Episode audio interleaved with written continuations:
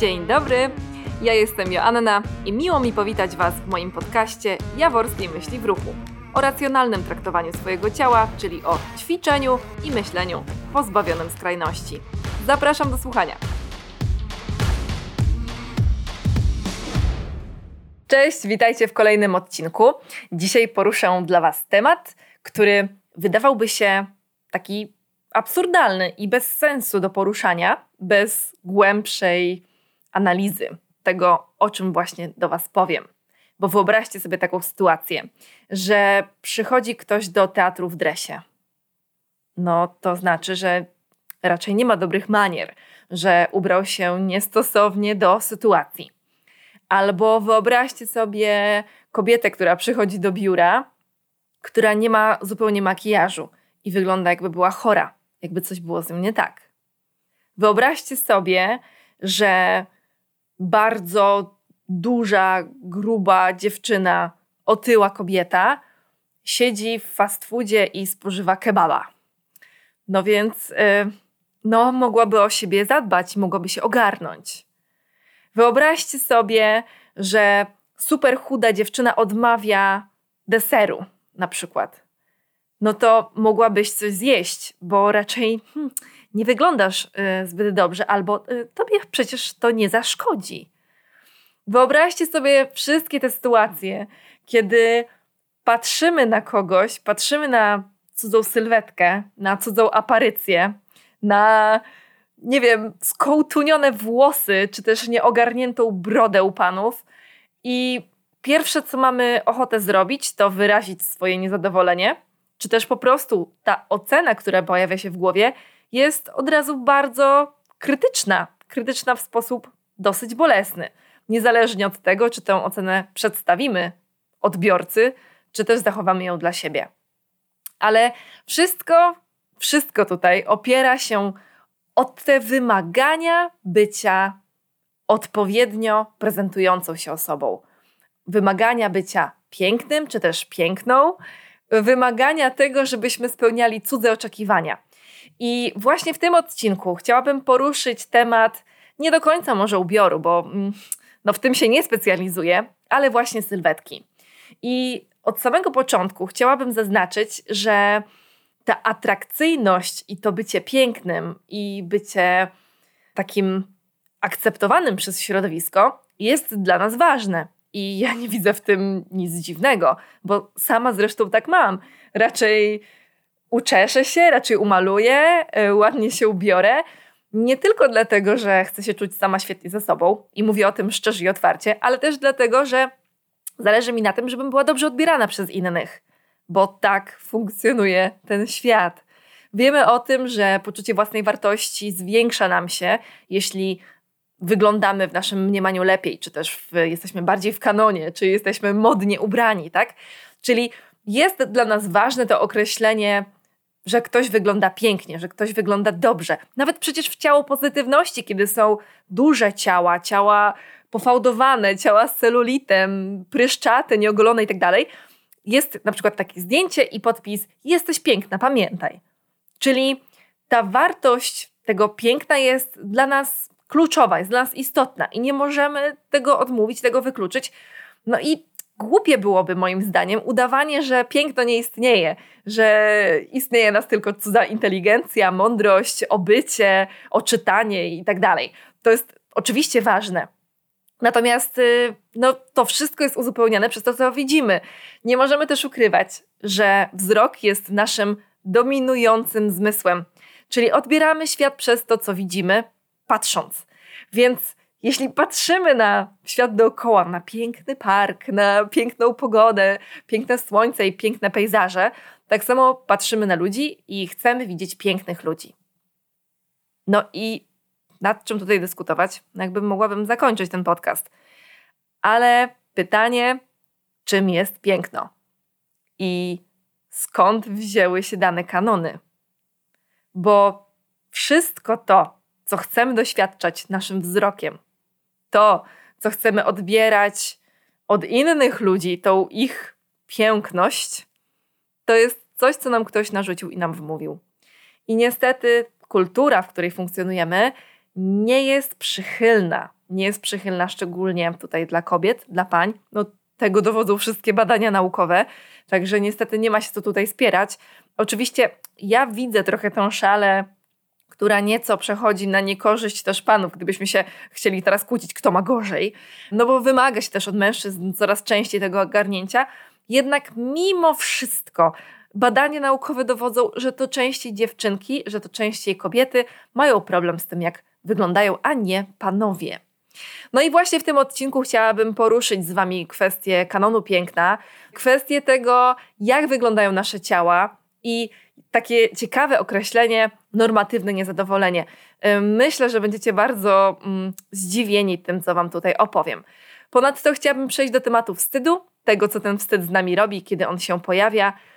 No i przytoczę Wam kilka badań naukowych. Na końcu powiem o podejściu ciału inkluzywnym, które fajnie by było, żeby stosowane było przez wszystkich nas, a przynajmniej przez ten obszar medycyny stylu życia. Ok, teraz chciałabym przejść do tej różnicy między właśnie tym, jak się ubieramy i tym, w co jesteśmy ubrani, jak się prezentujemy poprzez nasz ubiór, a między tym, co mówimy swoim ciałem. Bo no nie da się ukryć, że różnica jest olbrzymia. Mianowicie na to, jak się ubierzemy, mamy dużo prostszy, dużo szybszy wpływ. Czyli jeśli jest ten wymóg społeczny, żebyśmy byli szczupli, super ubrani, no to jeśli jesteśmy ubrani, nie wiem, no niemodnie, właśnie nieodpowiednio do okazji, zawsze teoretycznie możemy się przebrać. No chyba, że jesteśmy buntownikami i mówimy, że mamy to gdzieś i nie będziemy zmieniać swojego ubrania. Okej, okay, ale chciałabym tutaj powiedzieć o tym, że E, wjeżdżanie na innych ludzi za to, że są nieodpowiednio ubrani, na pewno też nie jest miłe, ale dużo bardziej krzywdzące jest wjeżdżanie na cudze ciało. W ogóle wjeżdżanie na ludzi nie jest fajne, ale to się bardzo często dzieje. I to niekoniecznie w ten sposób, że podchodzi obca baba do drugiej obcej baby i mówi ty gruba świnio. Tak po prostu, wiecie, weź schudnij. Ale to się dzieje między słowami. To się dzieje takimi głupimi psztyczkami. I to jest bardzo, bardzo bolesne, bo uwaga, o ile koszulkę mogę zmienić, o tyle zmiana mojej sylwetki to jest proces. I to jest proces długotrwający. I zarówno zmiana sylwetki pod kątem przytycia, jeśli dana osoba ma z tym problem, tak jak i z, od, z odchudzaniem się, tak? Czyli schudnięcie też jest długotrwałym procesem, na który wpływa masa czynników, a nie tylko to, czy mi się chce, czy mi się nie chce. Co więcej, jest jeszcze bardzo ważny aspekt. Czasem krytykujemy cudzą masę ciała, cudzy wygląd, cudzy, nie wiem, brzuch, pośladki, nogi, cokolwiek, ale ta osoba nie ma żadnej potrzeby w tym, żeby się zmieniać. I tak naprawdę moglibyśmy się, za przeproszeniem, odpierdolić od tej osoby. No i słuchajcie, fakt jest taki, że ciała kobiet, ciała wszystkich, ale kobiet szczególnie, są uprzedmiotawiane przez kulturę wpaja się nam, że określony wygląd to jest pierwszy krok do, do realizacji życiowych celów. I to wiedzą już dziewczynki od małego. Tak? Czyli dziewczynka musi pięknie wyglądać, ładnie się prezentować, być grzeczna, ułożona i kulturalna. I jeśli będziesz piękna, tak osiągniesz życiowe cele. No ile razy już słyszałam o tym, komentarz do kobiety, że musi schudnąć, bo nie znajdzie sobie nigdy męża. Słyszałam te historie osobiście od moich klientek, czy też dziewczyn, które piszą do mnie prywatne wiadomości. No i teraz zobaczcie tak, jeśli poświęcamy kawał swojego życia na to, żeby dobrze wyglądać, i tu naprawdę już chciałabym ten ubiór odłożyć na bok, ale nad pracą nad swoją sylwetką, ale nie pod kątem tego zdrowia i pod kątem funkcjonowania lepszego, kondycji, czy też wszystkich właśnie parametrów, które możemy zmierzyć za za pomocą ciała i tego, jak ono funkcjonuje, ale tylko ze względu na to, jak wygląda, no to zobaczcie, jak dużo energii i jak dużo czasu upływa nam na to. Bo pomyśl, pomyśl teraz tak, na co przeznaczyłabyś, czy też przeznaczyłbyś, no bo panowie też jak najbardziej są w tej grupie, chociaż mniej e, szykanowanej, na co przeznaczylibyście ten czas poświęcony wiele lat temu, czy też nadal poświęcany, na liczenie porcji, na liczenie kalorii, na dodatkową aktywność fizyczną, taką wiecie, w formach nawet, której nie lubicie, czy taka forma totalnie dodatkowa. I na co ten czas moglibyście poświęcić alternatywnie tą energię, którą pochłania myślenie o tym, czy schudnąć, czy nie schudnąć. I wyobraźcie sobie teraz taką historię, że ciało nie ma znaczenia, nawet pod kątem zdrowia. Że w ogóle nic, to, to nasza sylwetka nie ma znaczenia, w ogóle się tym nie musimy zajmować. Co zrobilibyście? Czym byście się zajęli? Jakie hobby, jaką pasję byście chcieli rozwinąć? Albo przede wszystkim, jak się czujecie, wiedząc, że nikt was nie ocenia, że nikt na was nie patrzy krytycznym okiem i że nie musicie spełniać żadnych wymogów. Że po prostu możecie sobie żyć i robić co chcecie. To jest bardzo ciekawe ćwiczenie, które często uzmysławia nam, co bardzo chcielibyśmy robić, ale cóż, liczenie kalorii, czy też przygotowywanie porcji, dań, ta aktywność fizyczna ponadprogramowa, którą robimy z grymasem na twarzy i z niechceniem, bo muszę ją robić, bo muszę schudnąć, no to nam zajmuje masę czasu i poświęcam na to bardzo dużo energii. I natknęłam się na takie badania, które twierdzą, że kobiety potrafią poświęcać 50% swojego czasu na myślenie o ciele, na myślenie o odchudzaniu. I teraz wyobraźcie sobie, że takie rozbicie koncentracji między to, jak wyglądamy, a to, co robimy aktualnie, jest bardzo krzywdzące, bo powoduje, że zamiast skoncentrować się na zadaniu w danym momencie, powiedzmy, wygłaszacie coś, mówicie o czymś, komuś coś opowiadacie i zastanawiacie się, czy na pewno dobrze wyglądacie, czy koszulka się nie przekręciła, czy gdzieś dekolt się nie odsłonił, bo te ubiory też powinny być właśnie takie w kanonie. Czy też na pewno dobrze wyglądacie po prostu i czy jesteście dobrze odbierani. I gdyby tego nie było, o ile szczęśliwsi byśmy byli. I może to, co teraz mówię, to jest jakieś myślenie po prostu utopijne i żyję w jakiejś sferze marzeń, niewykluczonej, ja jestem trochę marzycielką. Natomiast wkurza mnie to niemiłosiernie, jak dużą wagę przyjmujemy do sylwetki, taką niepotrzebną, tak naprawdę pochłaniającą energię, którą moglibyśmy spożytkować na dużo ciekawsze rzeczy. I myślenie o tym, jak wyglądamy, jest nam wpajane od dziecka. Wiele z Was na pewno doświadczyło przykrych komentarzy, nawet od rodziców, no bo ta krytyka przewija się cały czas. I słuchajcie takiej ciekawostki. Naukowcy już kilkadziesiąt lat temu stworzyli określenie normatywne niezadowolenie, czyli poczucie nieszczęścia związane z wyglądem. Myślenie pod tytułem jestem gruba i brzydka. I to uznaje się za część kobiecej tożsamości, za normalne, normatywne, niezadowolone. Elementem funkcjonowania, elementem bycia kobietą jest niezadowolenie z tego, jak wyglądamy. Czyli to, że kobieta przychodzi i mówi: A, jestem za gruba, powinnam schudnąć, a, jestem brzydka, a, muszę, nie wiem, pomalować się, muszę zmyć makijaż, cokolwiek. To jest normalne. Nikt nie jest zdziwiony, że kobieta tak mówi. To jest część kobiecej tożsamości.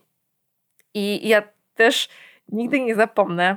Jestem fanką y, serialu Seks w Wielkim Mieście, chociaż przyznam, że z czasem i z wiekiem widzę, jak zupełnie inne są te osoby, te bohaterki, niż mi się kiedyś wydawało. Oczywiście gwiazda serialu Carrie Bradshaw, która kiedyś mi się wydawała genialna. Dzisiaj mam o niej totalnie inne zdanie. Uważam, że nie jest fajna i nie jest w porządku. Przede wszystkim wobec mężczyzn, chociaż wobec przyjaciółek też. Ale słuchajcie, no była tam między innymi Samantha. Kobieta bardzo wyzwolona i taka, można by powiedzieć, że obyczaje miała dosyć lekkie.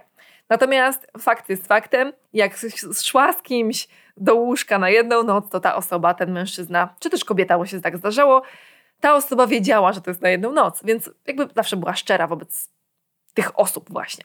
Ale do czego zmierzam? Jest taka scena. Siedzą dziewczyny na lunchu, opowiadają o tym jedna po drugiej, co zmieniłyby w sobie. A ja to bym zmniejszyła nos, a ja to bym powiększyła piersi, a ja to coś tam. Po czym wszystkie już powiedziały oprócz Samanty i nagle wzrok na nią. I taki wzrok oceniający, że a ty co byś zmieniła? Więc Zmierzam tutaj do tego, no bo Samantha oczywiście powiedziała, że ona nic mi nie zmieniła, że ona, ona czuje się ze sobą świetnie, czyli odeszła od normy. I wszystkie te dziewczyny wręcz wymagały od tego, żeby ona za chwilę siebie skrytykowała, bo to jest naturalne dla kobiety. Po prostu. Światowa Organizacja Zdrowia w 2016 roku opublikowała raport Nierówności w dorastaniu. I tak jak już wcześniej powiedziałam o tym, że to mimo wszystko kobiety są w tej grupie no częściej poddawanej ocenie i częściej krytykującej swoje ciało, tak ten raport właśnie tego dowodzi, bo y, przebadano 200 tysięcy młodych ludzi, to były 42 kraje i w grupie 15-latków w każdym przebadanym kraju, w każdym z tych 42 krajów dziewczynki częściej niż chłopcy stwierdzały, że są za grube, choć to chłopcy częściej mieli nadwagę. Jakiś czas temu, ja nagrywam to 23 lutego, jakiś czas temu minister Czarnek stwierdził, że należy zreformować lekcje WF-u w Polsce, ponieważ to dziewczynki częściej mają problemy z wagą niż chłopcy. I no, podniosło to wielką falę hejtu i niezadowolenia, bo to nie jest po prostu prawda. To częściej chłopcy mają nadwagę, tylko dziewczynki częściej samo krytykują swoje ciała i mówią o tym, że są za grube. Ale to prawda w ogóle nie jest. I to wszystko, słuchajcie, wiąże się z olbrzymim uczuciem wstydu Wstyd, nie wiem czy pamiętacie, jakiś czas temu porównywałam, nie pamiętam w którym odcinku, wstyd i poczucie winy. I chodzi tu o to, że są to mm, emocje samoświadomościowe i wstyd wiąże się z atrybucją globalną. Czyli jeśli czuję wstyd, często przekładam tę emocję na ocenę całej siebie, czyli za, za wstydem idzie od razu poczucie jestem beznadziejna, do niczego się nie nadaję, jestem brzydka, nikt mnie nie lubi, czyli za tym nie idą fakty. Z kolei za poczuciem winy idą fakty. Poczucie winy wiąże się z tym, że na przykład coś zrobiłam źle. Powiedzmy na przykład w czasach szkolnych dostałam trójkę, to znaczy, że się nie do końca przygotowałam, pominęłam jeden rozdział, temat, więc kolejnym razem przyłożę się lepiej, zapoznam się dokładnie z całym rozdziałem, nie pominę żadnego tematu, żeby dostać piątkę, tak? Czyli czuję poczucie winy, jest mi trochę źle z tym, ale wiem, co muszę poprawić, jakby wyciągam z tego wnioski. Z kolei jeśli chodzi o wstyd, no właśnie to się nie dzieje. I jeśli chcemy rozważyć poczucie wstydu związane z tym, jak wyglądamy, no to to na nakręca całą machinę naszych zachowań i tak naprawdę nakręca całą branżę, branżę beauty i no w ogóle branżę takiego fitnessu ogólnie. Cały czas bazujemy na wyglądzie, na tym, jaką mamy aparycję. I łatwo jest wzbudzić wstyd w drugiej osobie. Bo skoro ta atrakcyjność i ten wygląd są tak ważne i mają tak dużą wartość, no to wiemy w co uderzyć, żeby zabolało najbardziej. Jeśli kobietę boli to, jeśli ktoś jej powie, jesteś gruba albo jesteś brzydka, to bardzo łatwo jest jej sprawić przykrość. I bardzo łatwo jest sprawić, że nie będzie jej źle przez 5 minut czy przez godzinę, ale przez wiele dni, wiele godzin lub też hmm, wiele lat, bo to też się zdarza. No więc słuchajcie, skąd w ogóle się ten wstyd bierze? No, oprócz tego, że są hejterzy i są te wszystkie osoby, które, no wiecie, krytykują bez y, jakiejś większej refleksji, tylko po prostu mówią, ty jesteś głupia i ty jesteś brzydka i ty jesteś za gruba, no to y, są jeszcze osoby nam bliskie, tak jak właśnie na przykład rodzina, jak przyjaciele, znajomi, którzy myślą, że na przykład wstyd i wzbudzenie go zmotywuje nas do działania. Bo ja wierzę w to, że osoby te bliskie, które mówią, nie powinnaś tyle jeść, źle wyglądasz, albo powinnaś jeść więcej, jesteś za chuda, albo, no nie wiem, no wszystkie te komentarze to tak naprawdę jest w jakimś stopniu troska. Tylko, że szczerze mówiąc, mnie głównie obchodzi taka troska, nawet jeśli ona jest jakaś tam, nie wiem, szczera, bo jeśli to wpływa źle na mnie, jeśli to ja ląduję na psychoterapii, to to chyba nie jest najlepsza forma troski, należałoby inaczej ją wyrazić. I wzbudzanie w drugiej osobie wstydu nazywamy body shamingiem lub też fat shamingiem, jeśli dotyczy to wyłącznie osób otyłych, grubych. Fat od słowa tłuszcz, body od słowa ciało, shaming, no czyli właśnie wzbudzanie tego wstydu. Może tobie już wystarczy, jak ty wyglądasz. Źle wyglądasz w tej sukience, w domyśle kupił inne, a tak naprawdę chodzi o to, że no, jesteś za gruba na tą sukienkę. Te wszystkie treści powodują, że jest nam cholernie źle, że żółć nam się przelewa w żołądku, że gardło nas ściska i mamy ochotę powiedzieć takiej osobie spierdalaj. Albo milczymy, bo jest to nasza mama, ciocia, babcia, ktokolwiek bliski. I o ile krytyka ciał pod różnymi względami, na przykład kanony, zmienia się co jakiś czas, co kilka lat, kilkadziesiąt lat, mam tutaj na myśli fragmenty ciała, na przykład piersi. Pamiętacie Pamela Anderson i ten boom na wielkie piersi? Potem mówiono, że sztuczne piersi są niefajne i że powinny być mniejsze. Pełne usta, wąskie usta, mniejsze czy też większe pupy. Postacie z seriali lat 90., kobiety bardzo szczupłe, naprawdę. No tutaj ja mam w głowie od razu Friendsów, bo to jest mój ukochany serial. No a to, co się dzieje później, tak? Czyli latynoskie ciała i tak dalej. No ale w tym wszystkim nie zmienia się jedno – nie zmienia się szczupłość. Ta szczupłość jest w kulturze po prostu wymagana, bo jest atrakcyjna. I nawet modelki plus size często mają mocne wcięcie w talii, mają płaskie brzuchy albo wciągają mocno te brzuchy, lub też taka zabawa proporcjami, kiedy te modelki nawet mają te brzuszki i zabawa proporcjami, że te pupy są dużo, dużo większe, to powoduje, że wygląda jakby miały totalnie płaskie brzuchy. I co to powoduje? no to powoduje, że no, chcemy być szczupli. Wszyscy chcemy być szczupli, bo tego wymaga od nas otoczenie, poprzez chociażby obrazy, którymi jesteśmy bombardowani, poprzez to, że tymi obrazami są bombardowani nasi bliscy, którzy mają powiedzmy masę ciała w normie, albo są po prostu bezczelnymi osobami i oni nieświadomie, będąc bombardowani tymi obrazami, bombardują nas potem swoimi wypowiedziami, myśląc, że robią dobrze. A tak wcale nie jest. Co gorsza, akceptowalny zakres wagi jest bardzo wąski. Bardzo często jest tak, że jest się albo za chudą, albo za grubą.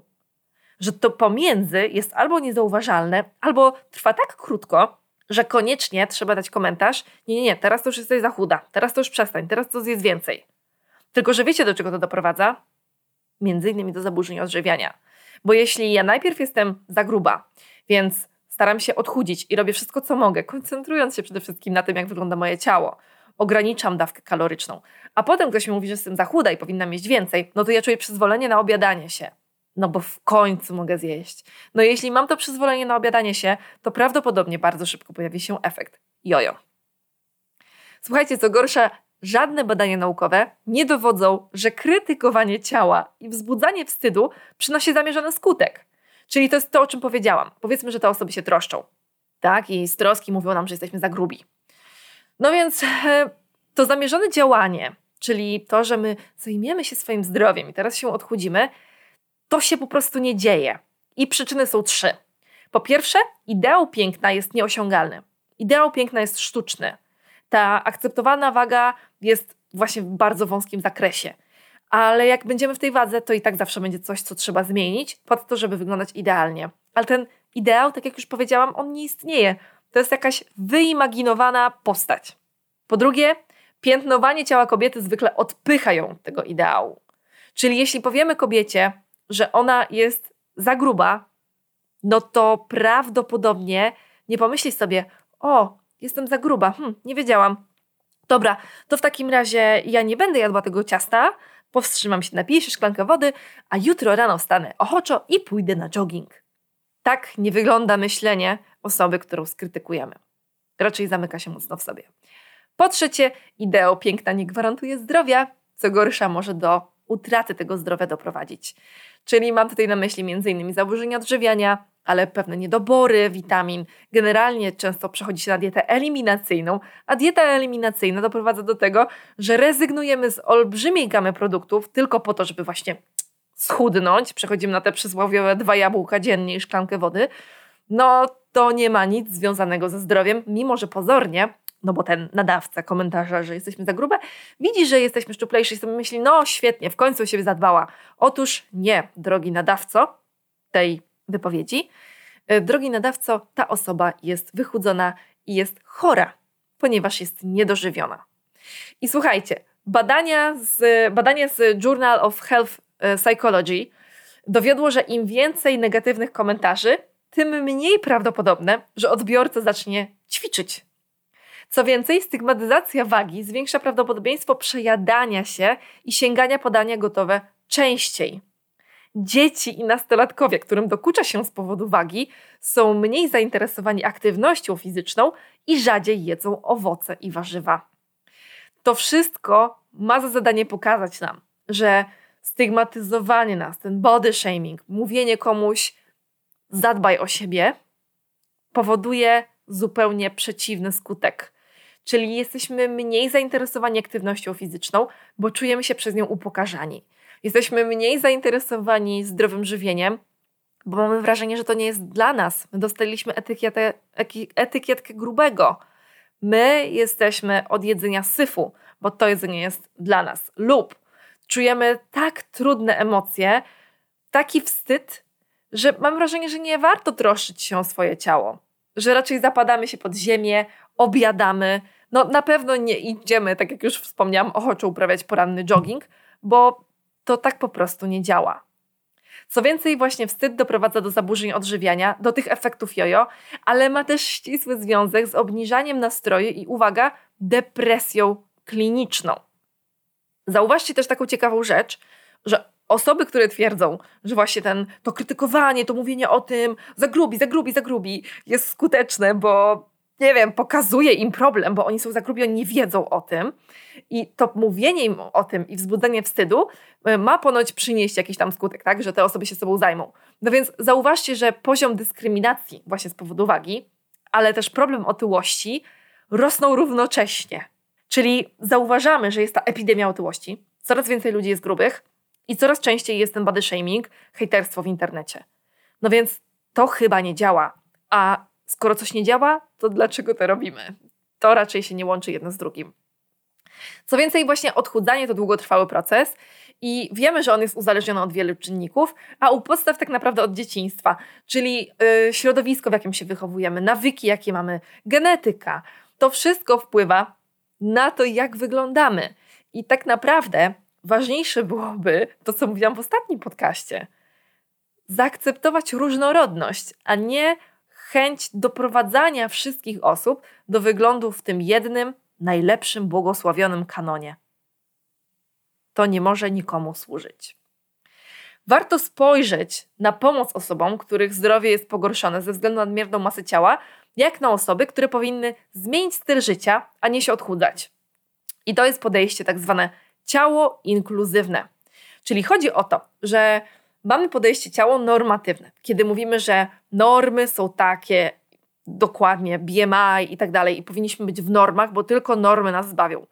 Ale jest też podejście ciało inkluzywne, które mówi o tym, że akceptowanie tych wszystkich ciał, akceptowanie różnorodności i chęć pomocy osobom, które odbiegają od jakichś tych norm, ale pomocy poprzez nie mówienie im o tym, jak wyglądają, ale skupienie się na ich stylu życia, wnosi dużo dobrego.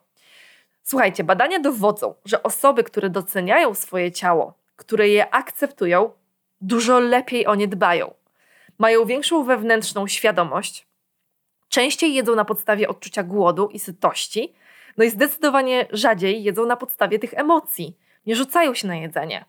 Bo osoby, które są szykanowane, które wstydzą się tego, jak wyglądają, właśnie przechodząc na restrykcyjne, eliminacyjne diety, no, dochodzą do pewnej ściany, kiedy rzucają się na jedzenie. I to albo doprowadza ich do zubożeń odżywiania, albo do jeszcze większej nienawiści do siebie, poczucia takiej nieskuteczności, tego, że są beznadziejne, że nie dały rady, nie wytrwały w tych swoich postanowieniach.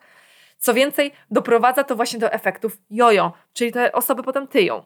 I żeby wyregulować tutaj gospodarkę hormonalną, bo ona jest mocno w tym momencie zachwiana, to są lata pracy i przyzwolenie na to sobie, żeby być o nadmiernej masie ciała przez długi, długi czas, po to, żeby wyregulować tę gospodarkę, żeby potem stopniowo, ewentualnie zmieniając swój styl życia, móc wyregulować też i masę ciała, która będzie działała prozdrowotnie dla nas.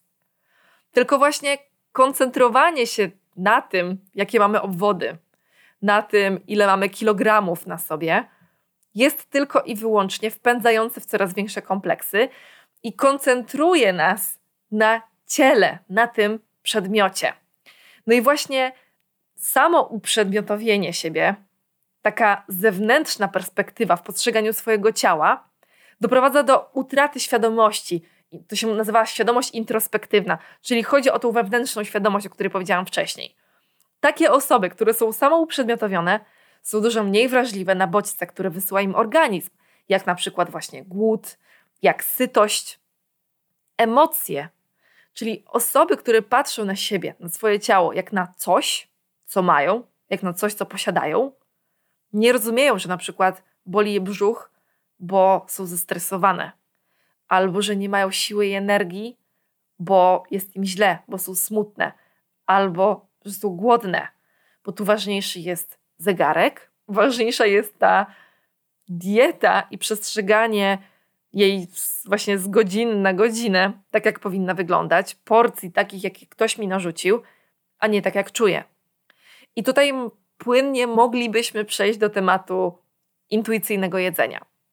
Natomiast jedzenie intuicyjne to zupełnie nie jest temat, w którym się specjalizuję. To jest coś, co tak naprawdę odkryłam niedawno. To jest temat, do którego szczerze Wam powiem, e, czekam aż mi książka dopiero przyjdzie, bo ją zamówiłam z zagranicy, żeby doczytać ten temat.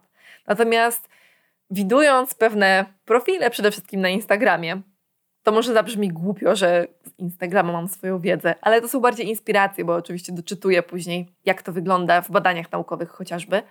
Ale właśnie to intuicyjne jedzenie, słuchanie bodźców swojego ciała i ta właśnie świadomość introspektywna, to jest całkowita podstawa do tego, żeby żyć zgodnie ze sobą i świadomie. Powiem Wam tak, ja mam za sobą naprawdę wiele lat na różnych dietach, bo oprócz tego, że żyję w środowisku fitness, że zdobywałam wiedzę w środowisku fit, fit lifestyle, to też jestem po prostu kobietą, dziewczyną, która żyje w tej samej kulturze, w której wy żyjecie, w kulturze diet, w kulturze diety, w kulturze dbania o ciało. I mi się też kiedyś wydawało, że trzymanie się ściśle określonej diety to jest jedyne wyjście. Aż zaczęłam zazdrościć ludziom, którzy po prostu jedli, bo byli głodni. Albo byłam zdziwiona, że ktoś je tylko dlatego, że jest głodny i przestaje jeść, bo już nie jest głodny.